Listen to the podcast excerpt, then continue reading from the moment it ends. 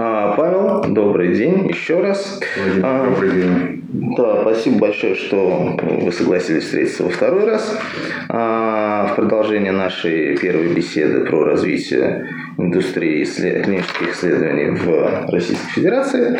Вот. И в этот раз я, знаете, хотел бы на- начать... В тот раз мы закончили на начале нулевых. Вот. И, соответственно, начало нулевых у нас ознаменовалось созданием такой структуры, как IPM. Вот, и хотел бы я э, спросить вас, попросить вас сказать пару слов про, про, собственно говоря, эту структуру, как она появилась, какие цели на тот момент были, и, собственно говоря, ваш вклад в, э, в создание функционирования этой организации. Вот, ну, в тот момент, когда я с ней познакомился, там директором APM был господин Розен. Вот, и у меня так совпало, что э, в конце 90-х я узнал, что есть такое понятие burnout, в которое попадают сотрудники, которые много и долго работают. Вот для меня это еще была такая теоретическая Это, вещь. это что вы имеете в виду? Ну, burnout – синдром выгорания Ага. на работе. Вот. А в конце 2002-2003 я в него реально попал, в Бристоль Майерс Квип, и фактически принял решение, что уже не могу хорошо выполнять свои функции. Вот, было много всего, и ушел никуда.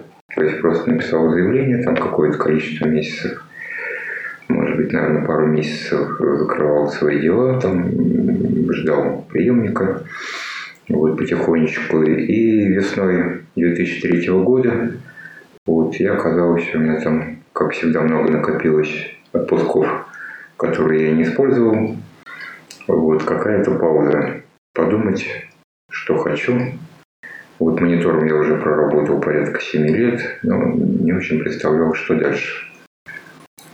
Вот. И в этом моем таком состоянии отдыха оно, внезапно прервалось звонком от как бы, людей, которых я знал, но фактически мы потом встретились а, с группой, куда входили Петр Косминский, Светлана Завидова, ну и вот мой хороший товарищ Дмитрий Дмитриев, с которым мы работали в фармации.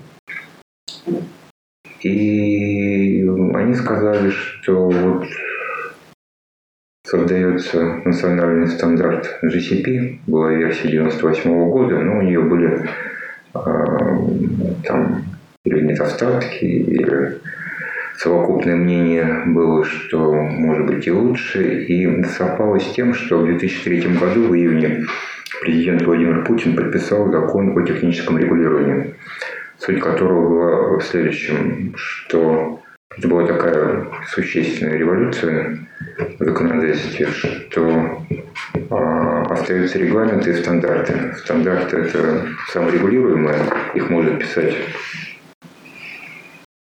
а, ассоциации, любое физическое лицо.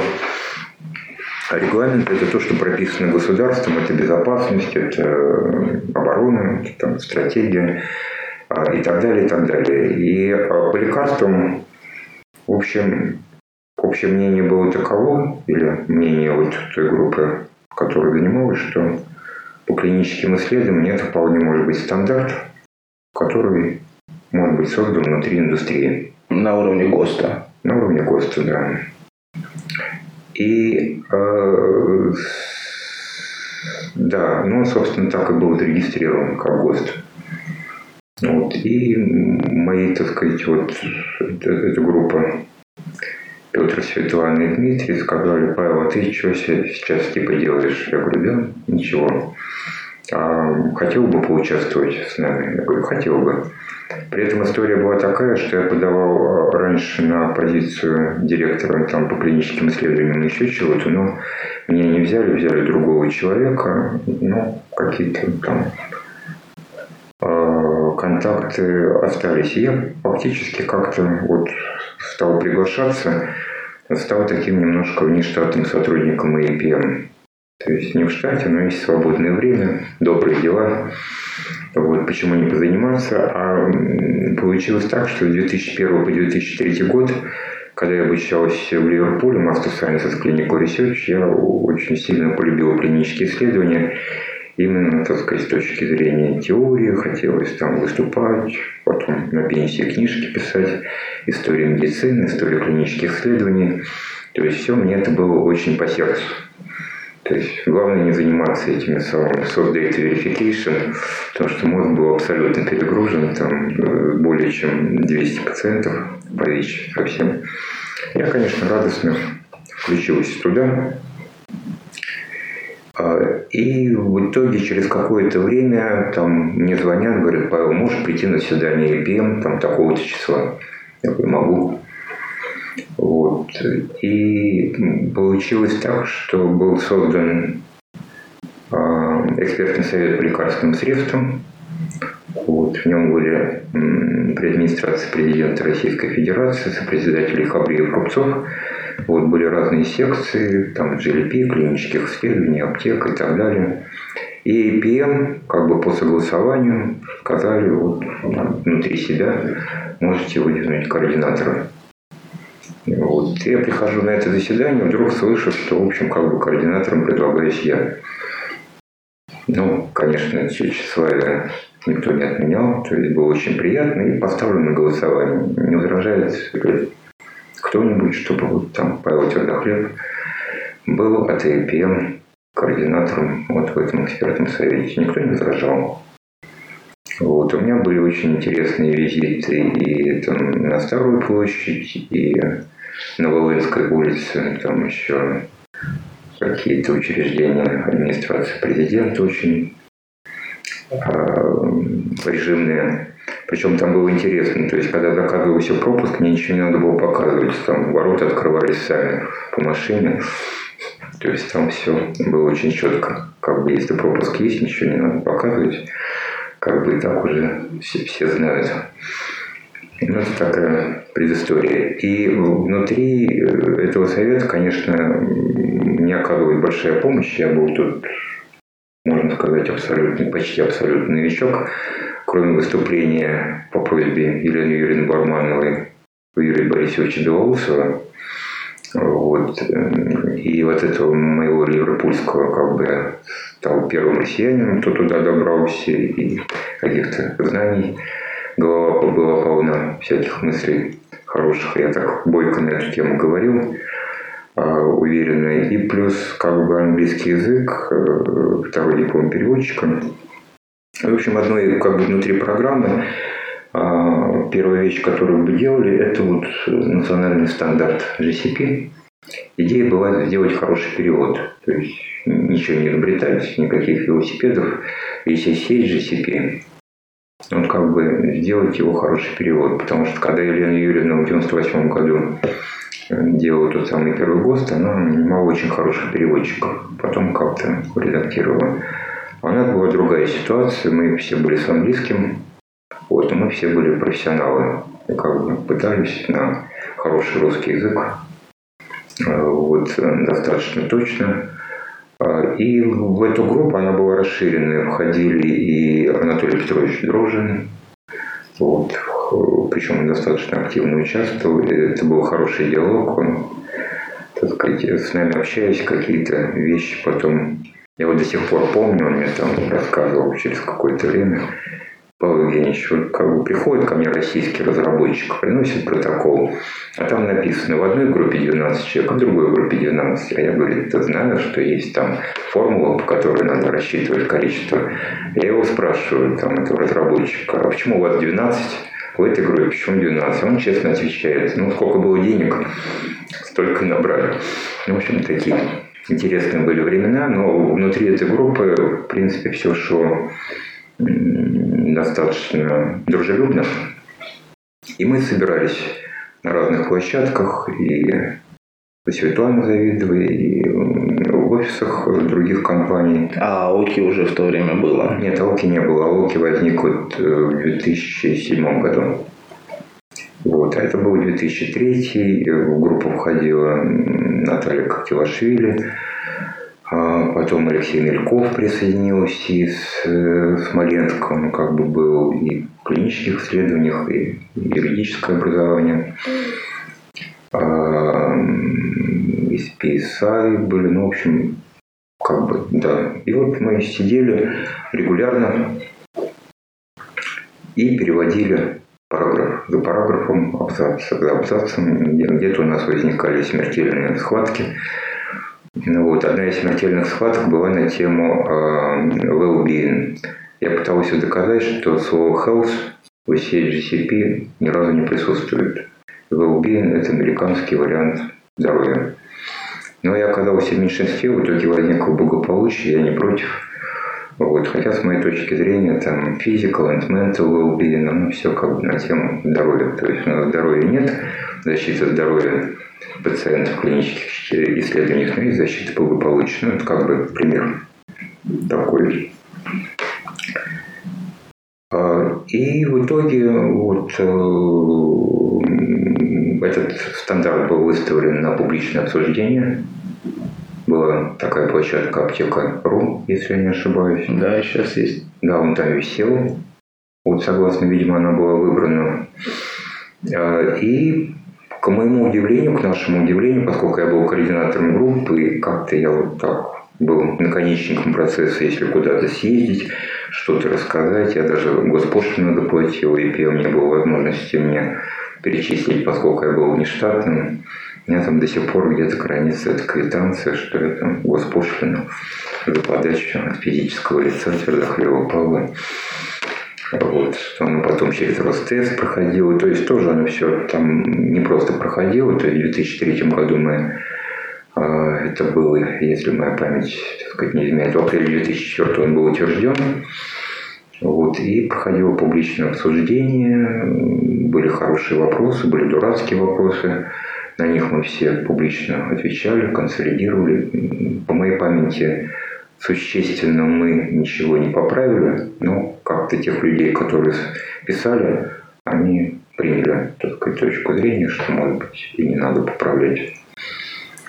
Ну, то есть вы взяли англоязычный вариант и его переводили, или вы взяли уже перевод некий и его шлифовали? А, хороший вопрос. То есть э, ходили переводы, ходили переводы Варшавского, вот, э, это Evidence, ходили еще украинский перевод был. Там получилось так, что Татьяна Григорьевна, Григорьева, которая была вот мальцем на украинском Минтраве в клинических исследованиях, она была моя однокурсница по МБФ. Вот мы как-то встретились и тоже вот э, общались хорошо, обменивались. А, они нам а, давали на русский язык, они какие-то вещи переводили раньше нас. Вот. Но потом мы посмотрели, посмотрели и поняли, что из, так сказать, каптан сшить из разных очень трудно, и в итоге стали самостоятельно. То есть в редких случаях сверялись, а что там наши коллеги так сказать, дали. Какие-то куски шли медленно, какие-то куски быстрее. Ну, а, очень замечательная была работа. Вот, и мы рады, что причем вначале Минздрав не слишком принял этот документ. Он появился в перечне правовых документов, по моей памяти, спустя, может быть, 2-3-4 года. До этого они везде писали 98 год, имели право. Поскольку вот в рамках вообще этот закон 2003 года, который подписал Путин, закон о техническом регулировании, он так а, медленно укладывался в сознание, что внутри индустрии можно что-то написать, предложить, одобрить, а потом бац, и по нему вроде как все. То есть регулятор это не разрабатывал, то есть вот лице Анатолия Петровича Дрожжина и тогда вот э, Татьяна Дмитриевна тоже проводила а, конференции по клиническим исследованиям, и я как координатор вот этого совета там как-то полуавтоматически попадал тоже еще в эти вот президиумы, там читал какие-то доклады, то есть выделялось место. Вот. И в итоге, помимо координатора, я еще оказался немножко спикером, поскольку время такое было интересное. А потом в начале это вот как бы тема APM, но надо сказать, что я был там сам по себе И потом в конце 2003 года звонит мой хороший друг Дмитрий Дмитриев и говорит, Паш, у нас есть позиция Quality Standards по Pfizer. Говорит, никто не знает, о чем это, но может быть тебе понравится. Хочешь, я тебе там job description скину? Я говорю, ну скинь, интересно. И, на мой взгляд, а потом, она потом появилась позже в других компаниях, но, возможно, это была одна из первых. Где-то была или она тоже была. Смысл такой контроль качества на месте. Ну, контроль качества вообще качество или качество конкретно? Quality Standards там было шире. Это были и клинические исследования, и э, регуляторные дела, то есть регистрации, и чуть-чуть medical affairs тоже. Ну, вот все, что касается пациента, потребителя, ну, то, что вот внутри медицинского отдела. Да, я почитал, посмотрел, мы встретились э, с Борисом Белоусом, которого я как бы о нем знал, но раньше мы не общались. В принципе, понравились друг другу. Вот, и а он из Pfizer. Он из Pfizer, да. Он был э, одним из самых молодых медицинских директоров и в России, и, может быть, в Pfizer. Так вот, прежний директор ушел, и ему дали возможность, по-моему, еще 30 лет не было. Вот, ну, Борис абсолютно да, талантливый человек. И в феврале 2004 я пришел на позицию Quality Standards, потом Борис мне так это говорит, Паша, а там еще и сейфти немножко. Ну, в общем, это была отдельная история с сейфти. Я потом расширял все, всякими правдами и неправдами, поскольку это был важный участок. И уже в июне там был первый сотрудник Татьяна Прохорова, потом уже... Вот. Но в итоге получилось так, что я стал опять внутри фармы. То есть вот, как бы, менеджер, уже не монитор, вот, quality standards. И если мне не изменяет память, да, в 2004 году были э, новые выборы. Или вновь выборы, была какая-то пауза. Вот до этого вроде бы Михаил Самсонов курировал, потом он уехал в Бельгию. И э, было голосование то есть решили делать, что хорошо, если будет сопредседателем. В общем, на собрании ЕПМ проголосовали, что почему, так сказать, вот выбор сопредседателя Косминский Твердохлеб нормальный выбор.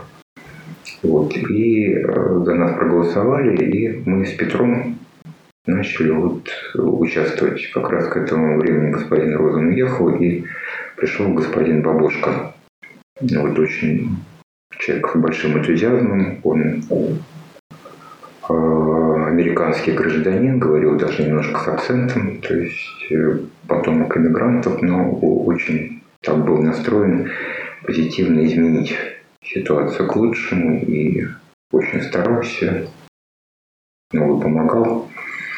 Вот это был период, когда Хабриев отвечал за эту функцию, там был очень большая помощь. И какие-то вещи, они, так сказать, происходили. Да, ну и как, как бы чуть-чуть возвращаясь назад вот к национальному стандарту GCP, конечно, там еще в группе очень активно работали Марина Фролова, Писа Вика Космачева на тот момент. Это наши, которые там находились. Нет, не так, который вот 2003-2004 у нас был костяк, где-то был формально расширен, чтобы не бежать, потому что память уже а, какое-то время количество прошло. Вот. И возвращаясь вот к этому периоду, когда сопредседатель Бабушка, вот Хабриев очень был настроен на диалог с индустрией, вот, я помню одно из первых выступлений такое от имени IPM. То есть, ну, конечно, страшно было выступать э, тогда. Аудитория большая. И доклад был критичный, потому что сроки не соблюдались, и нас как индустрию там ответов не было, еще были какие-то, в общем, вещи, которые с нашей точки зрения тормозили развитие клинических исследований, которые мы считали, безусловно, хорошо для России. То есть э, у меня всегда выступление было два тезиса от имени ЕПМ, что клинические исследования – это хорошо для Российской Федерации, Это и помощь, это и новые технологии, это хорошо для врачей, для пациентов, а для развития науки, английского языка ну, и так далее. То есть это все мы знаем и сегодня. Ну, то есть такое клинические исследования public health. Да, в том числе и э, research and development, и просто что это новые методы, это расширение кругозора врачей, это возможность пациентам что-то попробовать. И вообще это хорошая наука. Плюс рабочие места там, для людей, которые... То есть пока мы участвуем, мы растем, как бы обучаемся и вот. А второе, как бы часть всегда это была критика, то есть, что это все можно отрегулировать с нашей точки зрения лучше, чем оно регулировалось, включая сроки. Потому что э, конкурентный набор, конкурентное включение стран, то есть если что-то длится дольше, другие страны могут нас опередить, и ничего не будет. И вот как-то один из первых таких докладов, вот там слайды, выступая и с участием регулятора, то есть такая, уже не помню, то ли это была сессия человека лекарства, то ли еще что-то, но это была большая аудитория, вот, может быть, на несколько сот человек, я очень сильно волновался. Вот и все. Началось смешно. То есть мои слайды не показывались. Машинка заела. Вот. Я даже до сих пор сейчас думаю, что когда почитали мои слайды, тот, кто сидел на кнопке, он решил, я, я лучше не буду их показывать, потому что они были действительно так жестковаты. Но у меня была бумажка. Я еще тогда очки не носил, и значит, по этой бумажке я начал выкрикивать так сказать, от волнения. Тезис. Тезис громким голосом, там, заполняя вот все пространство. И когда я уже дошел, так сказать, до выводов, получилась такая тишина. Там две, три, четыре, пять, шесть секунд. Ну, думаю, что сейчас. Вот. И вижу, там Хабриев поднимается и так говорит. Ну, вот если это так, как наш уважаемый докладчик там Федорлев сказал, то как бы нехорошо будем исправлять. И такое зал задышал, зашевелился, то есть какая-то самая сигнал. Сигнал принят. Начальство приняло. Начальство приняло, да. Там журналисты ко мне в антракте, там Павел Евгеньевич, давайте вы нам что-нибудь расскажете по этому поводу. Ну, в общем, Хабриев э, не сказал, что это все там голословное обвинение, у нас все нормально, все делаем по закону. Он как бы открылась индустрия, может быть, мы где-то даже чересчур хлестко по сегодняшнему понятию. Ну, тогда все только начинали, были полны энтузиазма и хотели как лучше, искренне. Вот. И э, да, это много вещей как бы начали изменяться. То есть диалог с регуляторами вот, был хороший, и Хабриев как бы был открыт. То есть если возникали вопросы, он говорил, так, у меня такой-то график, можете приехать там в полдевятого, там девять начинается. Там будет полчаса, я вас выслушаю. Вот и мы приезжали там косметики, ну, Светлана Завидова, выслушивал. А Завидова в то время представляла? Она была координатором вообще всего этого а, экспертного совета, то есть были сопредседатели. Ну, то есть тоже в IPM. Ну, она не в IPM была, она в IPM потом позже была уже как э, legal advisor. На тот момент она была в конфопе, если я ничего не путаю. Вот, но в любом случае она вот в рамках вот этого экспертного совета, вот, она была координатором, то есть она играла ведущую роль. Вот, и это была не только клиника, это были, так сказать, все. И регистрация. И регистрация, и розница. То есть Светлана, и как юрист, она, конечно, ее масштаб энциклопедичности ее знаний, он, конечно, поражал, при том, что она медик, все, все это входило вот, со стороны защиты прав пациентов. То есть она в эту тему вошла, и потом она как бы обучалась по ходу на месте. Возвращаясь к вашей работе в Pfizer, а, я правильно понимаю, что в то же, что помимо quality вы еще занимались и фармаконадзором. Да, да, это вот то, что... Ну, в современном, то есть, если современным да. языком говорить. Да, Борис мне сказал, ну, Паша, там еще чуть-чуть фармаконадзора. Когда я увидел масштаб бедствия, там, я понял, что без помощников не обойтись. Такой вопрос, Павел. На тот момент, я так понимаю, ну, понятно, что там российского законодательства не было, евразесовского тем более. А глобальное было какое-то, какое бы то ни было регулирование? Или это было все-таки на уровне ну, ответственности компании, что ли? глобальное регулирование было. Значит, там этот quality standards он Pfizer придумал, потому что он очень активно поглощал компании. Он в итоге поглотил фармацию, из которой меня сократили. Я опять встретился как бы со всеми коллегами. Привет, привет. Вот, кто не ушел до этого времени. То есть это была приятная часть. И внутри медицинского отдела, в общем, а, те люди, которые работали в фармации, они тоже многие остались. Но по фармаконадзору а, тогда еще не было вот этого вот э, европейского модуля, ну, Pfizer американская компания. Ну, регуляции, которые были Code of Federal Regulation, они были, то есть были осечь вещи, то есть была обязательно там ну, внедрялась подача. То есть в любом случае а, эта информация должна была храниться, обрабатываться в случае чего-то срочного, сообщаться в регуляторные органы. И, а, и возвращаясь к этому вопросу, вот Pfizer был одной из первых компаний с моей в каком-то смысле подачи, что мы начали подавать все, и серьезные, и несерьезные. Вот с моей стороны это было облегчение моей, потому что разделить серьезные и несерьезные, когда каждый день приходит там по 50 60 сеансов на электронный ящик, это неблагодарная задача. Я решил, ну пусть регулятор, пока он не скажет мне, Павел, ты чего мне здесь, ну, говоря современным языком, спамишь.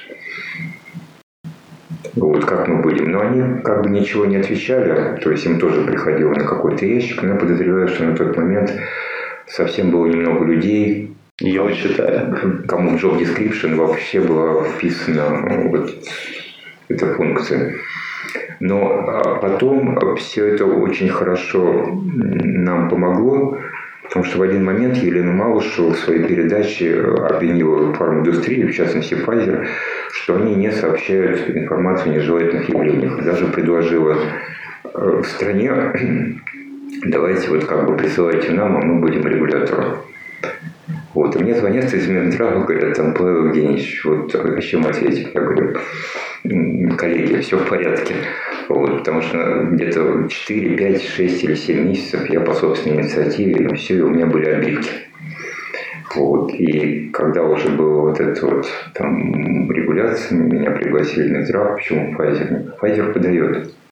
Pfizer подает, хотя это законодательстве не было обязательным. Вот. И парадоксально получилось, что вот это вот эм, призыв Малышевой, что индустрия не делает то, что обязана, ну, обязана она, опять-таки, обязана она была, исходя из... Э, но она была права в том, что по уму это... Да, по уму, да, понятно, вопросов нет, но это была обязанность, как сказать, прописанная в российском законодательстве, или это была обязанность, прописанная в, на уровне штаб-квартиры? Нет, на уровне штаб-квартиры тоже не было, то есть не, не было СОПов вот, э, которые регламентировали. Но я посчитал, как бы с точки зрения интегративного фармаконадзора, что это будет правильным. То есть пока регулятор не говорит обратного. А, и потом, да, фармаконадзор, вот э, начали появляться позиции в разных компаниях, где-то они были и раньше. Там, например, компания МСД, к моему удивлению, она еще даже делала какую-то обработку данных. То есть был процессинг, наши российские коллеги э, работали. То есть он шел несимметрично. Но Pfizer, как компания номер один, на тот момент э, у нее было много поглощений, было много продуктов, ее много штрафовали за всякие вещи, потому что смысл какой? А что можно взять с маленькой компании? Да, говоря словами Путина, шерсти мало, визгу много. Вот от большой компании можно взять много, даже если ее там оштрафовать за какие-то минимальные прегрешения. Поэтому Pfizer, американские регуляторы штрафовали много и охотно. И, Тренируетесь на кошках. Да, и Pfizer как бы подстраивался, чтобы, ну, деньги всегда жалко. И а, вообще Quality Standards это была создана была группа, что были SOP-райтеры, то есть мы должны были писать СОПы, мы должны были консолидировать и в том числе отвечать, чтобы не нарушались ни международные сказать, требования, ни локальные требования. Вот, и фармаконадзор, конечно, попал в мою зону quality standards как вещь, которая а, ну, никакая. То есть там с разных компаний, которые Pfizer поглотил, мне достались папки, файлы, в которых как бы было набухано что-то, что-то да, в произвольном порядке. Потом, когда пришла Татьяна Прохорова, тогда она была Татьяна Белогрудь, вот она очень аккуратно все это разложила, начали писать какие-то, она даже заказывал папки там 15-20 цветов. Это было очень трудно, поскольку комнат заказывал только 6. То есть она нашла компанию, которая могла... Вот, когда приехал первый аудит, он приехал в 2005 году, приехал старший вице-президент Pfizer, отвечающий, значит, нас проверять. Когда она увидела эти папочки, там 16 цветов переходящих, Татьяна, она очень организованный человек, там, а сердце ее остыло, потому что до этого сердце ее было а, неспокойно. Она остановилась, по моей памяти, в гостинице «Метрополь» на втором этаже. На первом этаже праздновали юбилей Кобзона. То есть можно представить, как в 2005 году могли праздновать юбилей Кобзона. Широко. Широко. Вот. И когда она пришла на первый день, она была абсолютно в ярости, поскольку не спала. И, в общем, э, как бы там критические observation, они так сказать, аккумулировались. И в этой обстановке мне было очень трудно а, выполнять, но мы с Татьяной делали все, что могли. И в итоге, то есть я очень горд, потому что я пришел в феврале 2004, Татьяна пришла, по-моему, в июне 2004, аудит был где-то в апреле-мае 2005. Вот. И Кэрол, она назвала Татьяну лучшим сейфти-офисером в Европе из тех, кого она посмотрела. Причем, что Татьяна работала меньше года. Вот. Меня Джо Роберти Маршалля обозвала за Glue the Company, что как бы знал ответы на многие вопросы, на которые другие коллеги. И, ну, в общем, аудит, как бы, который начался абсолютно провальную, потому что она уже там... Ну, были, конечно, вещи, 2005 а, год ей приносит какой-то документ, а на обратной стороне что-то другое. Ну, помогу экономить. Да, классика жанра. Классика жанра. Но с точки зрения американского подхода, это ужас-ужас. Хорошо, Павел. Тогда перейдем к, вашему, к вашей работе в возврату в клин-исследование в лице Форманета. Вот. И, собственно, я, да, именно в те самые клинические исследования. Да, это была замечательная история с вывозом лабораторных образцов. Да, да, да, да, здесь, конечно же, пару слов. Да, так получилось, что в 2005 году э, APM приехал в телевидение, немножко издалека начну, программа «Специальный корреспондент» Александр Хабаров. Вот, э, про испытания. Как там, по-моему, даже в фильме это было, который вышел на РТР на людях. То есть не с участием там, людей в качестве испытаний. Просто на людях. Так, да. И там было три топика. Причем я очень смеялся потом, и как-то председателю, ну, как бы все сказали, не против, я говорю, ну, я могу. То, как бы все молчат, все равно уже там выступал в страхе там перед какими-то аудиториями, ну, телевидение, что телевидение, ну, телевидение. А, и а, было три топика. Был Институт медико-биологических проблем, испытания там, камер, а я работал там 7 лет. А второй топик был испытание летной техники в поселке Чкаловское. Я там школу закончил. А третья тема была фарма. Вот. И когда смотрели этот ролик, то есть меня все, кто заинтересован по всем трем топикам, и мои одноклассники говорят, слушай, ты чего там? Вот. И в Институте медики биологических проблем тоже там смотрели, ждали свой кусок. Бац, Павел что-то рассказывает. И а, предыстория такая, что на телевидении э, мне дали, там, по-моему, Александр Денисов, который брал у меня интервью, дал очень хороший список вопросов. Там было 20 или 25 вопросов. О чем GCP, зачем, на какая научная цена. Причем хорошие вопросы, то есть люди прочитали. Вот я думаю, какое хорошее у нас телевидение. Вот, и какой канал был? РТР.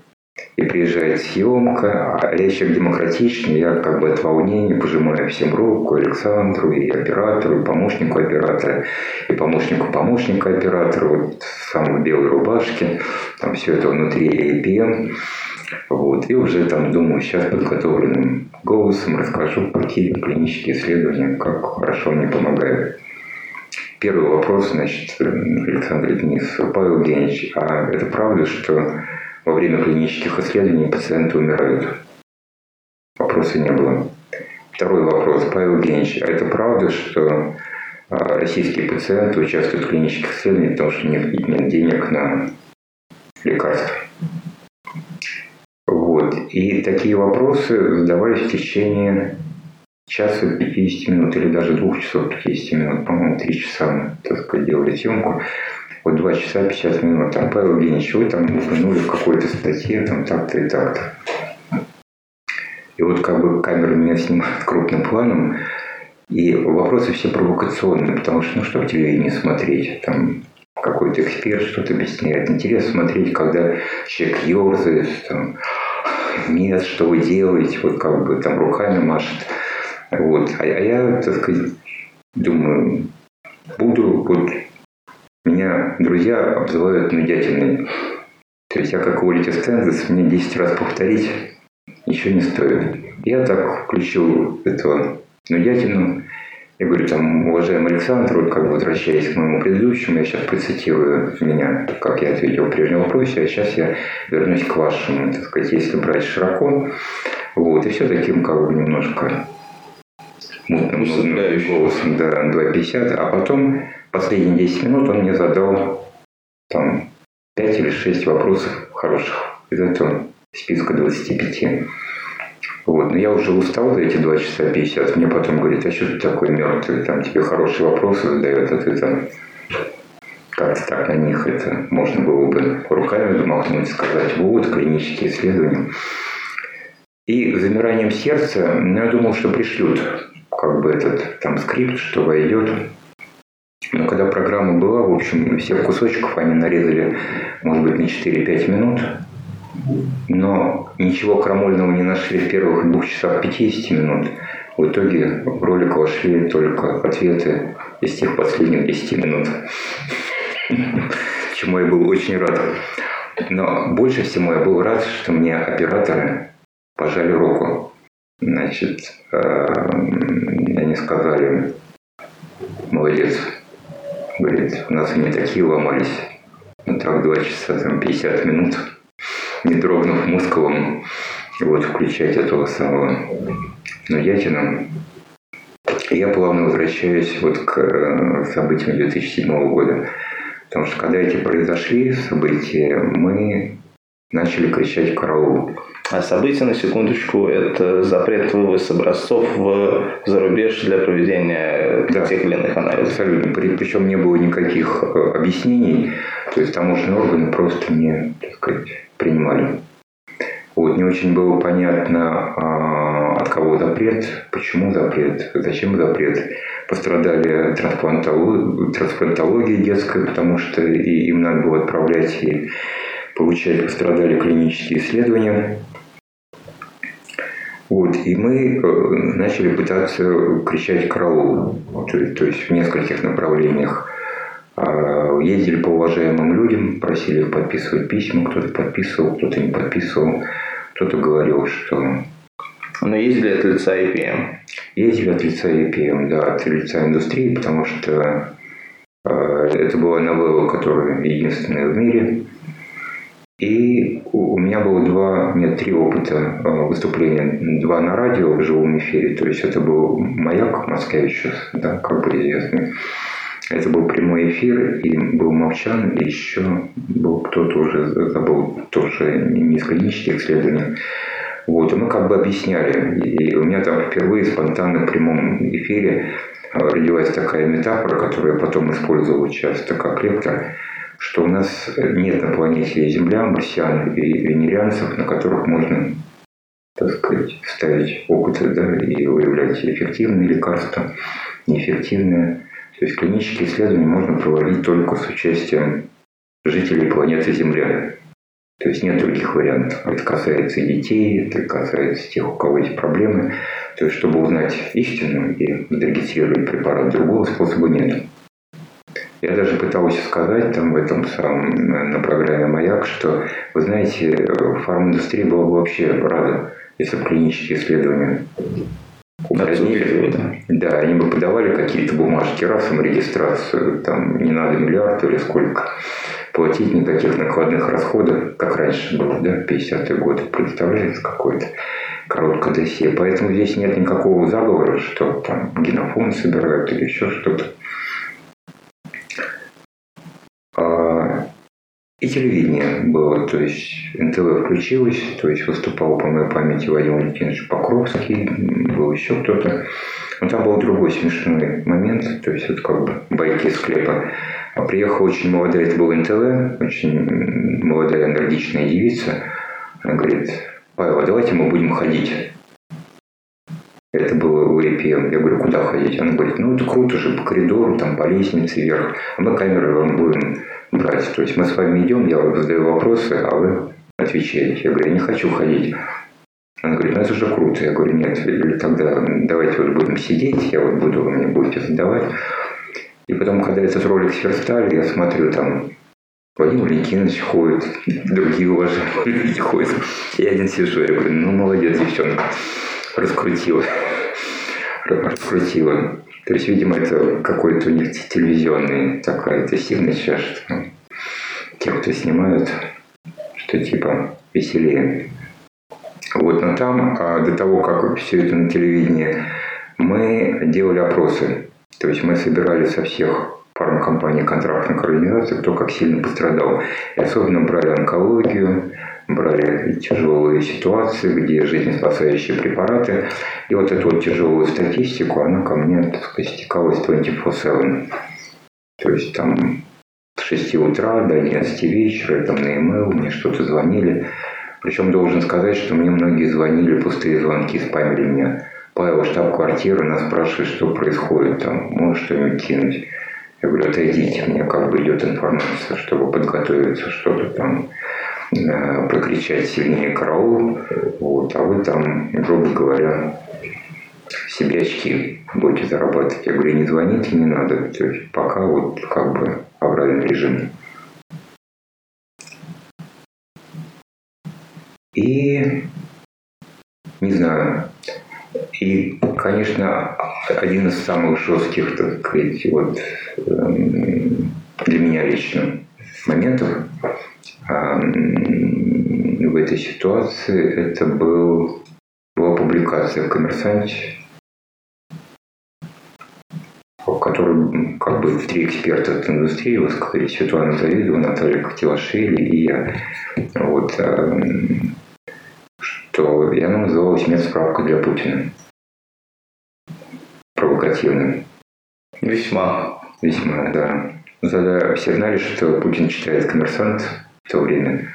То есть, как вроде говорят, слушает их Москвы, чтобы хоть что-то. Вот. Потом еще была медсправка для Путина 2. То есть все знали, что он крайне редко меняет свои мнения. В общем, это было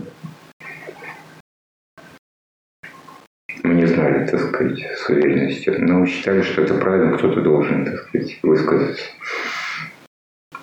И, конечно, я был очень рад, когда через какое-то количество дней, один или два, а все процедуры проходил один и тем же образом. Значит, приезжает курьер, TNT, еще или еще кто-то с нотариусом, чтобы зафиксировать, так сказать, момент отказа таможни принимать. То есть это вот как бы или юристы придумали, или Светлана Завидова тоже рассказала, ну как можно. И вдруг в один прекрасный день там окошко они говорят, вот, хотим зарегистрировать отказ. Вы нам дайте документ. Документы дают, они просто штампик ставят. Говорят, все, как пошло. Без всяких объяснений. А, и как раз вот в этот э, момент э, получилось мое первое знакомство с своим будущим начальником компании «Форманет», потому что есть еще организация «Акра», вот, и была, э, был телеком между Accra Station Clinical Research Organizations, куда входили все. Это американская. Американская, да. И несколько человек, вот, вот APM, включая меня, поскольку я оказался наконечником, как бы выступая, и отобес как раз вот от Форманета присутствовал место, и там мы впервые услышались. А сколько по времени вся эта история заняла? Пару памяти. Нет, нет, меньше. Она была, по-моему, с э, второй половины апреля по какие-то числа мая. Mm. Может быть, около трех недель. Но она фактически ставила под э, угрозу того, что все, сказка могла закончиться для мониторов, мониториц. Потому что на моей памяти ну, понятно, что это было связано не с э, нечеловеческим вмешательством, это история с исландским вулканом, когда авиарейсы по Европе это перекрылись, какой-то там, получается, десятый ну да, наверное, десятый год, десятый, одиннадцатый год. И вся лаборатория встала. Потому что вести на поездом, ну, по земле в любом случае, это, ну, Нет, не ну, там, довезешь. Там были какие-то, у была бы кап-лаборатория, что-то делали, что-то морозили, вот, что-то пытались, как бы делали эдхоки. То, то есть все, все пытались а, что-то делать. Но какое-то время, вот, так сказать, бились, бились, ну, в общем, как лягушка что-то делали не очень понимая, но делали, потому что считали, что нужно что-то делать. Хорошо, возвращаясь к Тобиусу. Да, и получилось, что э, я с ним познакомился тоже. Э, конференция Адама Смита сделала первый круглый стол по клиническим исследованиям. Этого они там access, еще какие-то вещи. А вообще первый по клинике? Первый, да. И пригласили несколько человек как бы выступить по клинике, включая меня. И я поехал в Питер, а там как раз Табиас посещал питерские офисы. Первая встреча была с ним. А я оказался там, что Дмитрий Дмитриев до этого в шестом году ушел туда директором. А потом, Форманет. Форманет, да. А потом он поговорил с Юрием Ефимовичем Рафельдом, и тот его уговорил так сказать, перейти в райфарм. Вот, и мы сидим с Дмитрием, пьем пиво. Он говорит, слушай, вот Тобиас обещал, надо кого-то порекомендовать. Вот думаю, кого бы. Я говорю, а давай меня. Он говорит, а тебе что, будет интересно? Я говорю, ну да. Вот и так все очень, так сказать, он говорит, о, отличная идея, давай порекомендую. Дима обрадовал, что ему не надо мозг напрягать. Вот, уже есть рекомендация. Вот, встретились с Тобесом в Питере, вот там после Адама Смита или там вечером в.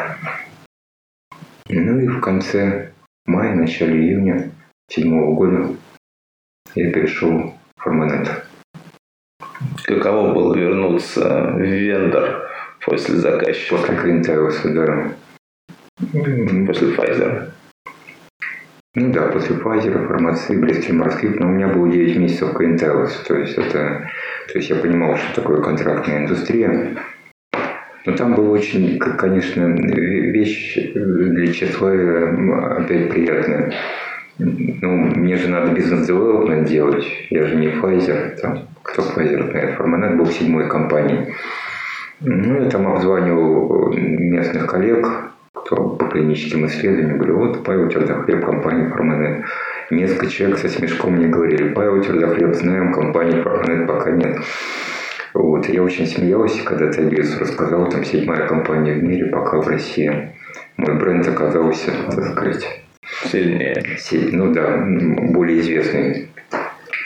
А, и это, конечно, помогло. То, есть эти факторы просто совпали. И то, что я в APM с Петром Косминским, мы как-то что-то рассказывали, что-то делали.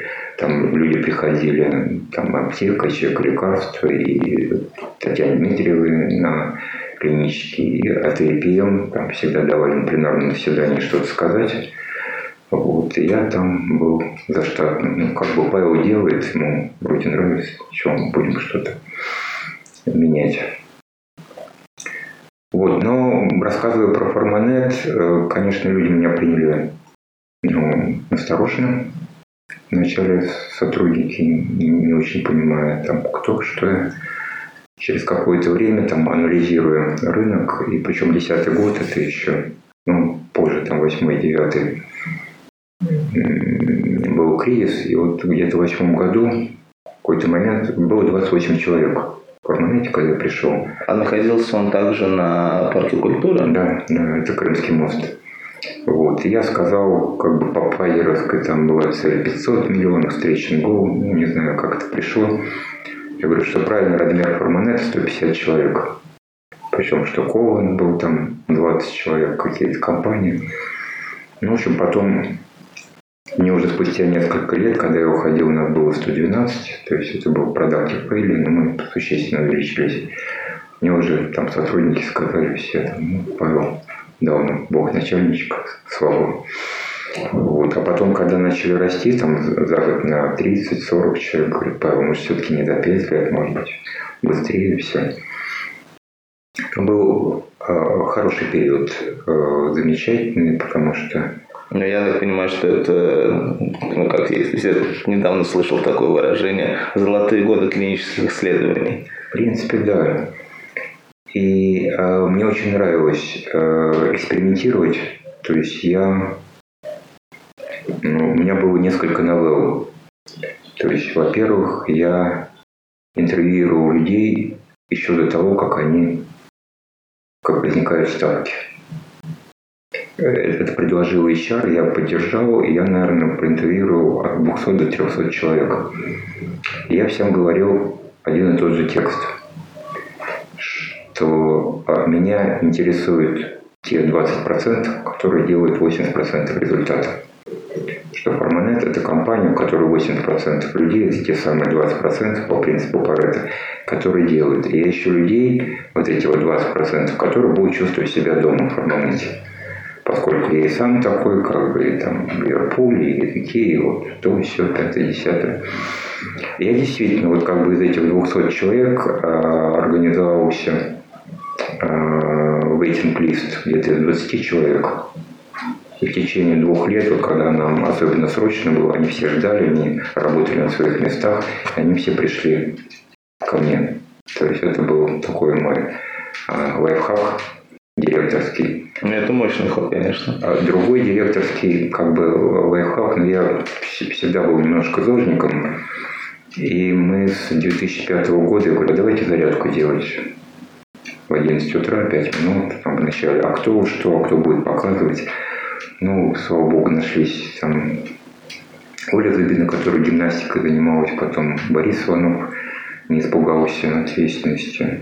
Ну, если надо, вот, и в итоге у нас как бы несколько тренеров, и каждый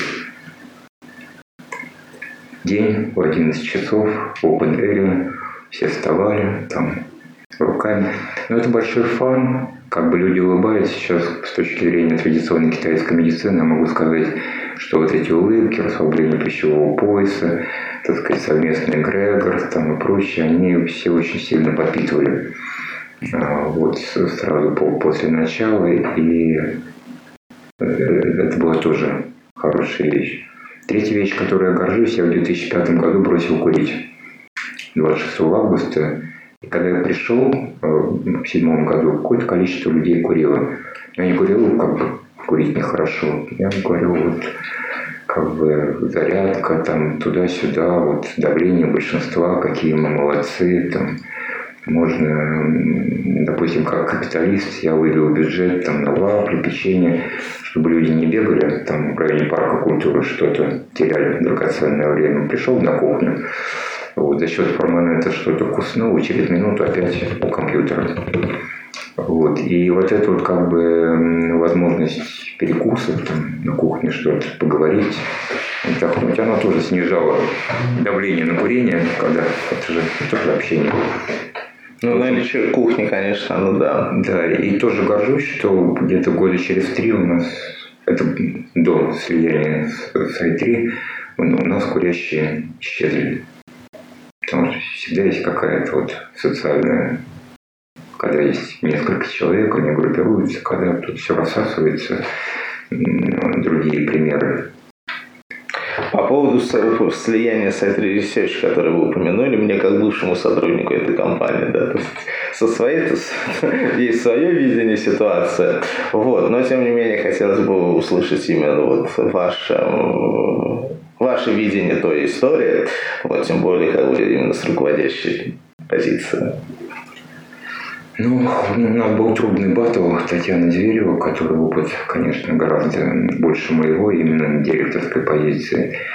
И как бы мой опыт э, роста форманета, там, трехкратным, четырехкратным, у нас получились там репит бизнес а, с некоторыми очень крупными компаниями, хороший. И то, что меня в 2010 году произвели старшие директора, там среди директоров, возможно, это был единственный такой эпизод среди контрактных организаций, вот, когда россияне меня отправили там на обучение с вице-президентами как потенциально, то есть у меня был трудный выбор. То есть или очень опытного, так сказать, сильного профессионала, или вот человека такого а с меньшим опытом, но в кавычках креативщика и Моя мантра была to be right or to be kind, the right answer is to be kind. То есть каждый раз, когда конфликт, я говорю, приходите оба и там, рассказывайте мне каждое свое, свое предложение, как исправить. Вот, или там не ищите у меня готовых решений, сначала помучитесь сами. И так далее, и так далее. И, и, и здесь, ну, как бы выбрали меня.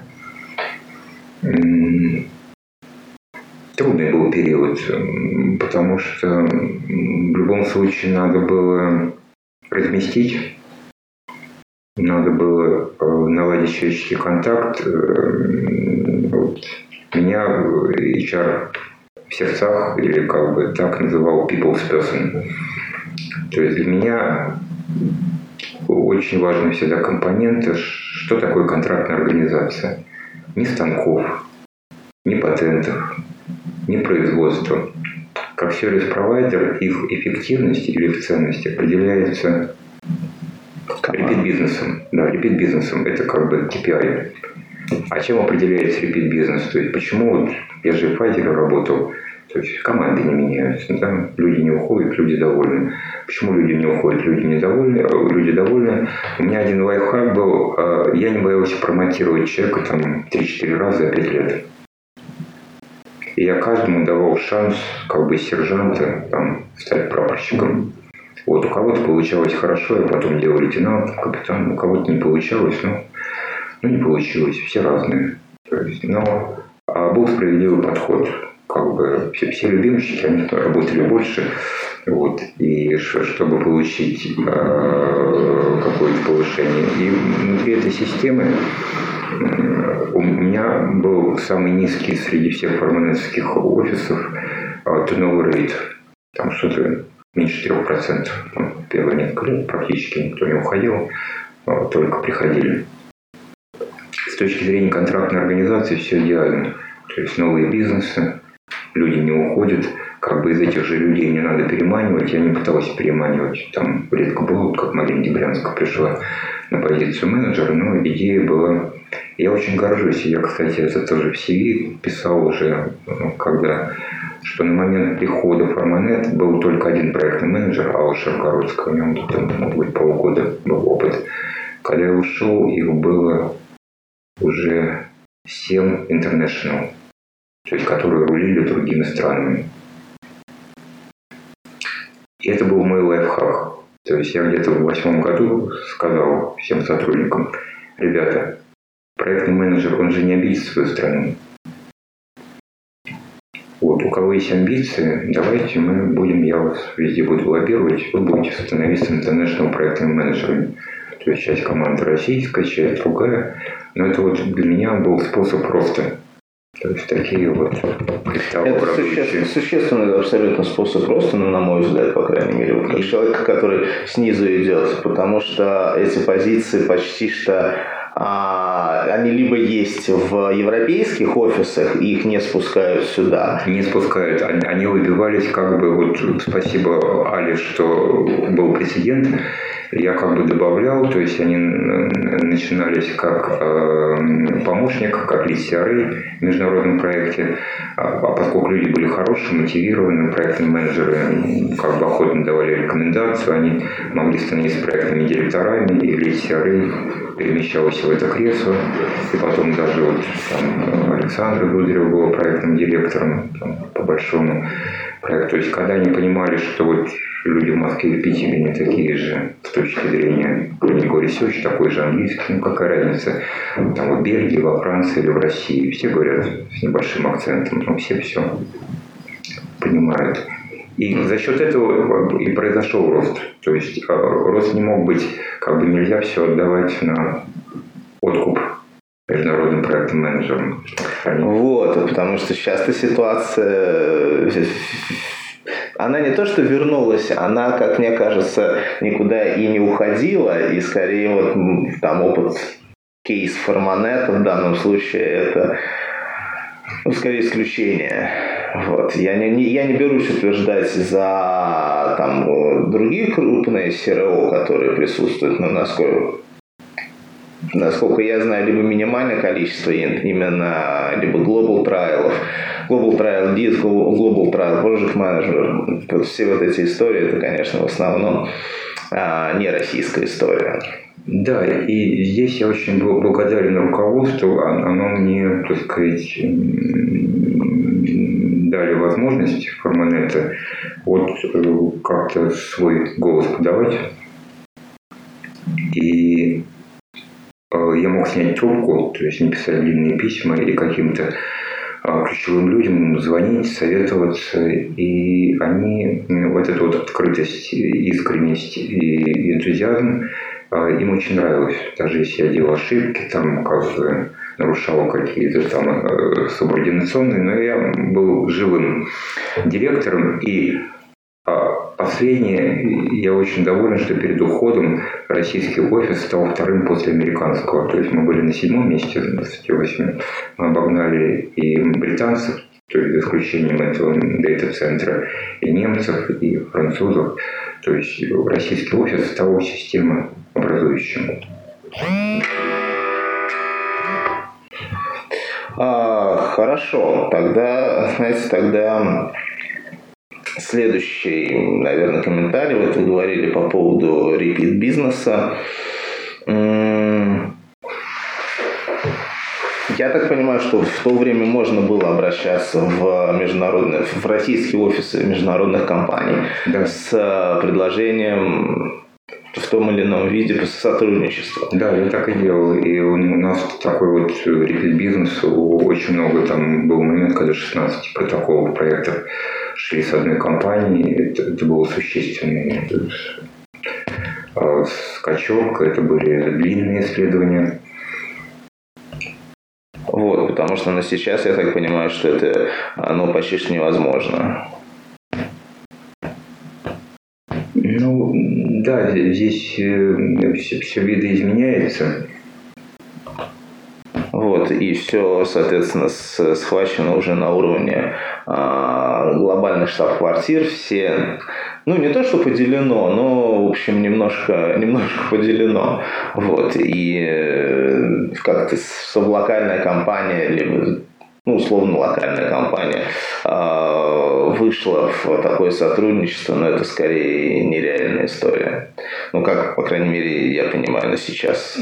Да, согласен, но мне э, вот то, что как бы ко мне доброжелательно относились, то есть я поехал обучаться с вице-президентами на полторы недели, там мы встречались с CEO и с первыми лицами, там со всеми поговорили, пообнимались, то есть они видели, они, а, что вот есть такой живой человек, там опять произнесу слово, там креативит и идет, может быть, не, не вполне стандартным а путем, но это приносит результат.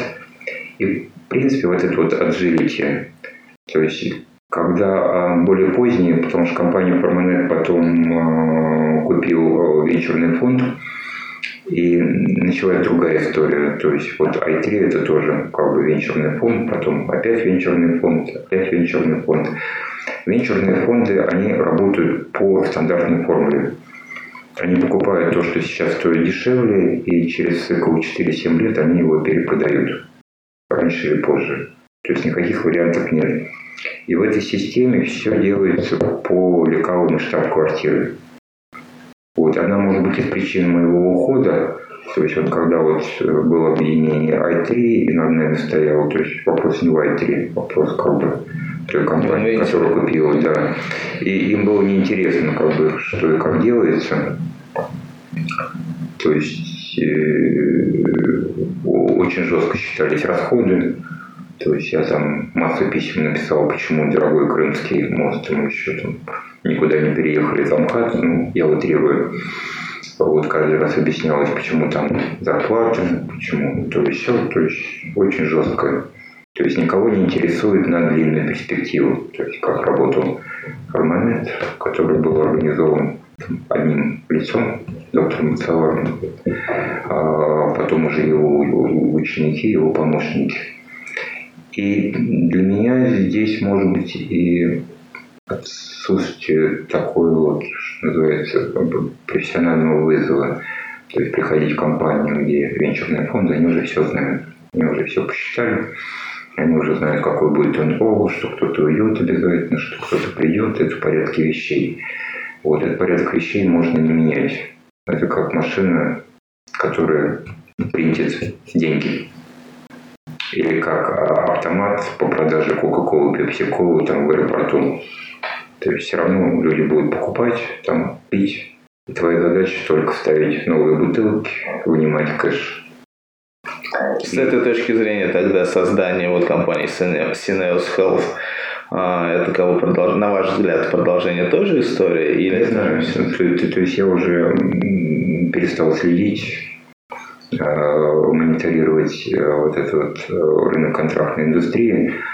Потому что с уходом в 2012 году, ну, с уходом фактически никуда, в стартап из двух человек с Тобесом, компания пыталась меня удержать, предлагала очень существенную компенсацию, там, порядка полугодового оклада, что очень льстило моему тщеславию, то есть они считали, что я ценный эффект именно как опять человек склеивающий сотрудники им комфортно со мной работают, зачем уходить.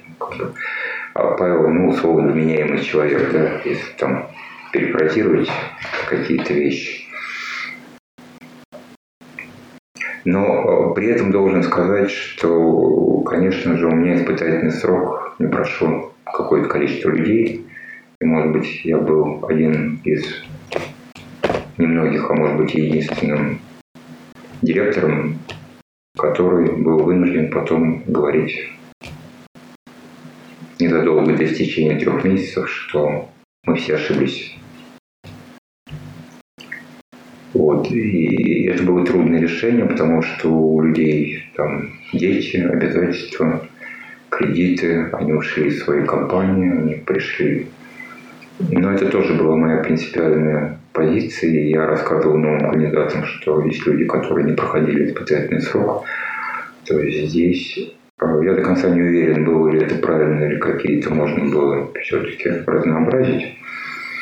Но с другой стороны, я искренне считал, что это позволит сохранить вот этот вот 80% э, не размывать тех 20%, которые делают 80% результата.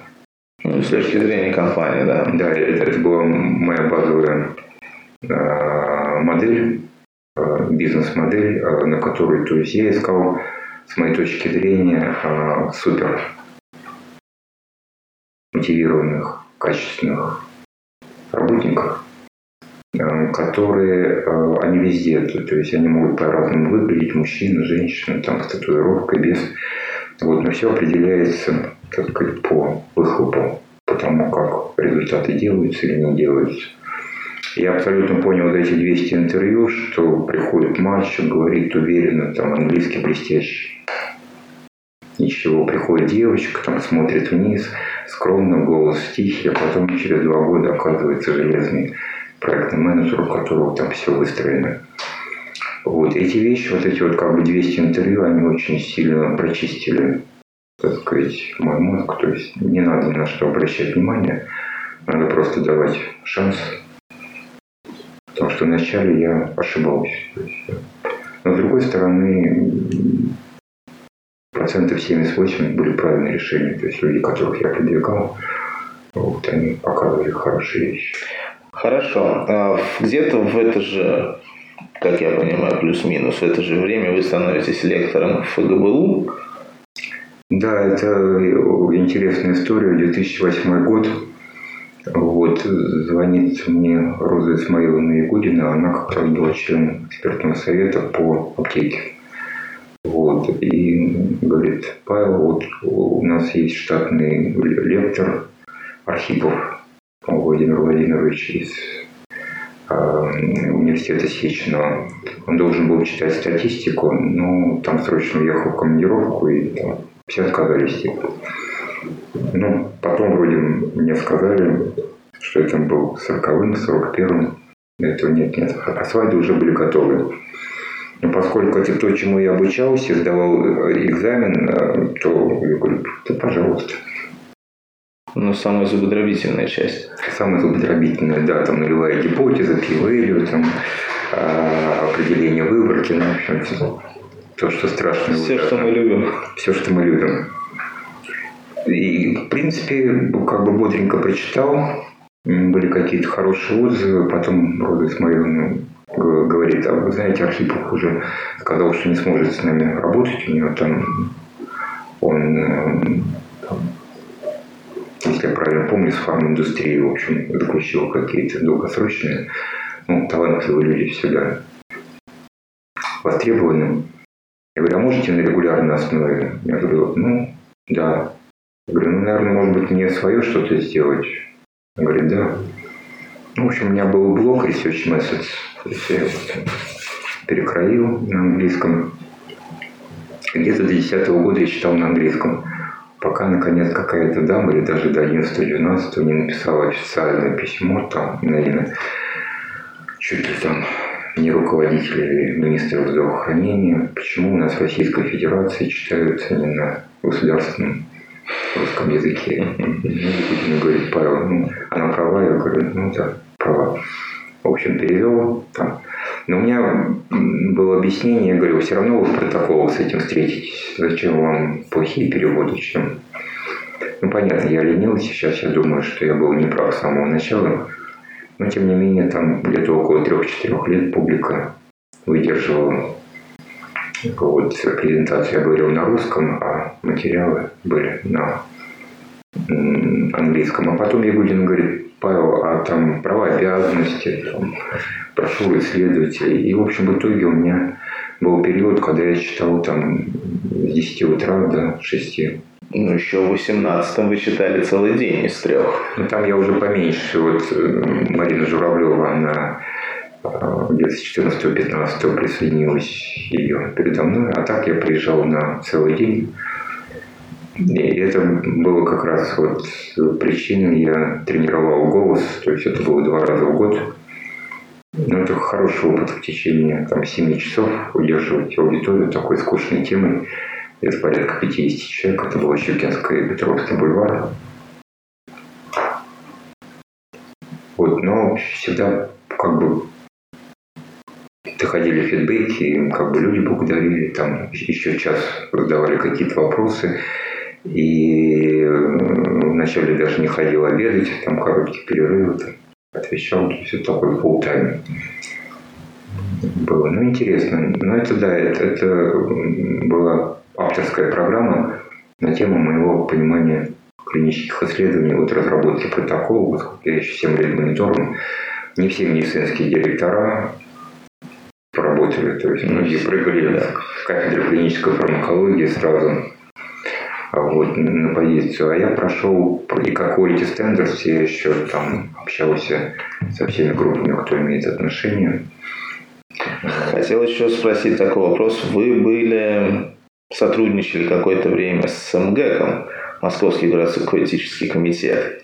Это вот как раз Марина Журавлева, она, поскольку мы один сменяет другого, говорит, Павел, а вот там можете у нас что-нибудь почитать? А, и, по-моему, я читал на тему Vulnerable Subjects там, для членов комитета по этике. Такая лекции. В общем, были вопросы, я пытался там тоже с широкой части, я говорю, ну вот вы принимаете решение, но иногда надо уточнять контекст. Да, той информации, которую вам сразу дают, ее может быть недостаточно кого-то. Ну и, видимо, этот нарратив дискурс, он э, понравился, и потом я уже от них ездил, э, выступал на рациональной фармакотерапии это по неинтервенционным исследованиям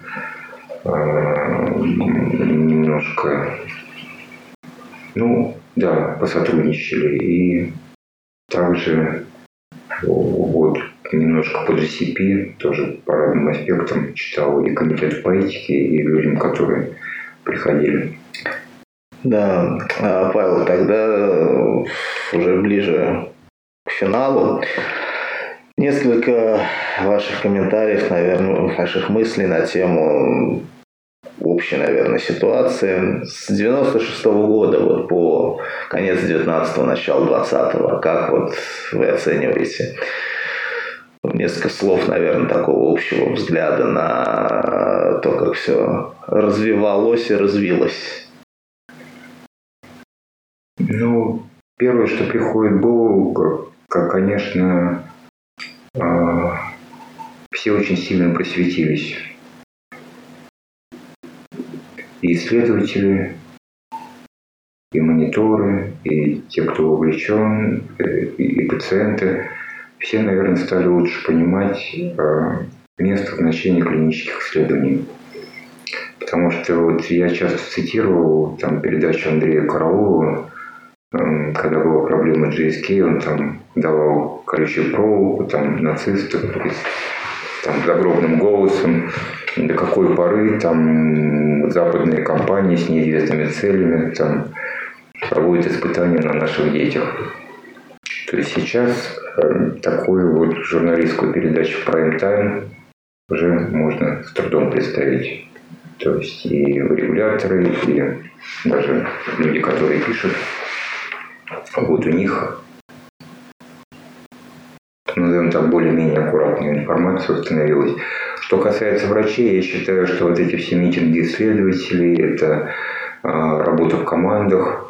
Вот я, я был очень польщен, когда Владимир Валентинович Покровский сказал, Павел, там мои сотрудники работают с тобой, сейчас лучше выполняют мои рутинные требования. То есть это еще и дисциплина, потому что есть сроки, есть таймлинес, есть аккуратность, то есть уже просто так левой ногой есть проверяемость, есть аудит. И я думаю, это с точки зрения вообще медицинской практики и даже расширения кругозора, это опыт с лекарствами, причем я думаю, наверное, есть статистика, но может быть 99% всех прорывных лекарств в мире, они так или иначе у нас, наверное, тоже проходили хотя бы одно исследование. Ну, какую-то клинику, да. Да, это мое предположение. И это э, важный момент.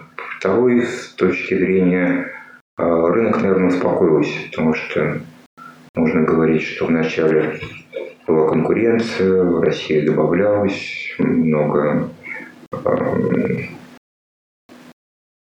тритмент наив пациентов, за которыми и сейчас, наверное, ситуация вышла на какую-то плату.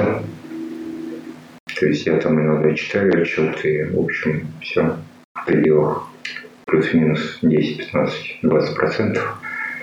к предыдущему году, и если брать, может быть, за 5-7 лет,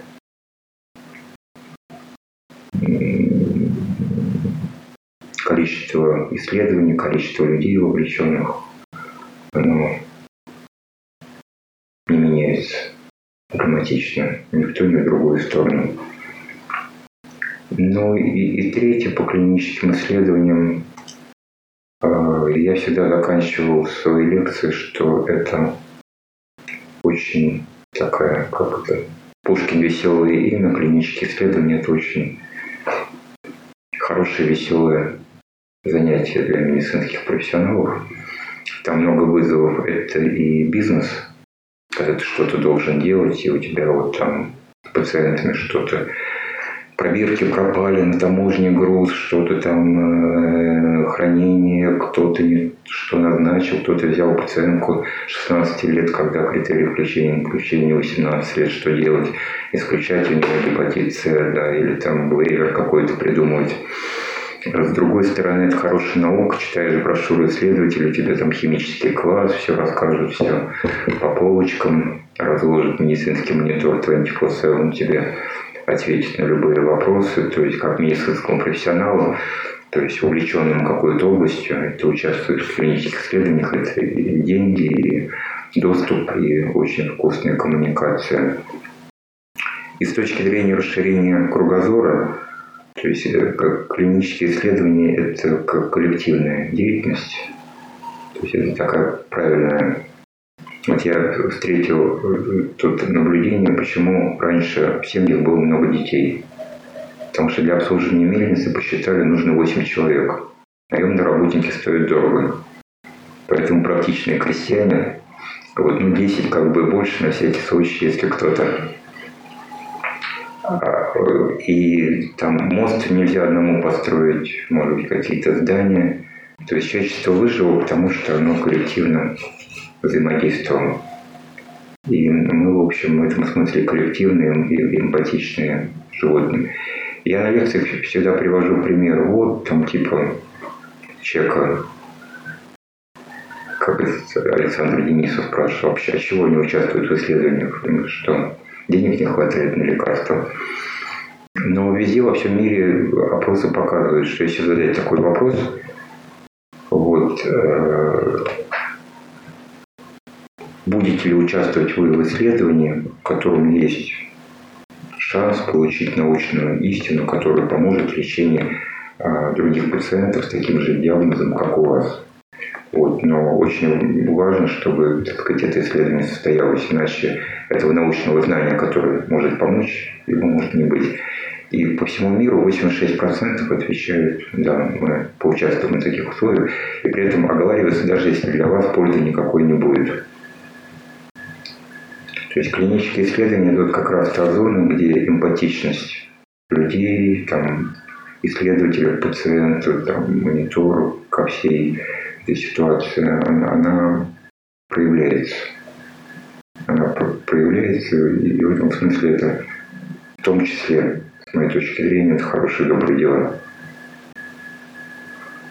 Это и знание, и прогресс, и реальная помощь, это и очень качественные коллеги рядом с тобой и вверху, и внизу, и совсем наверху.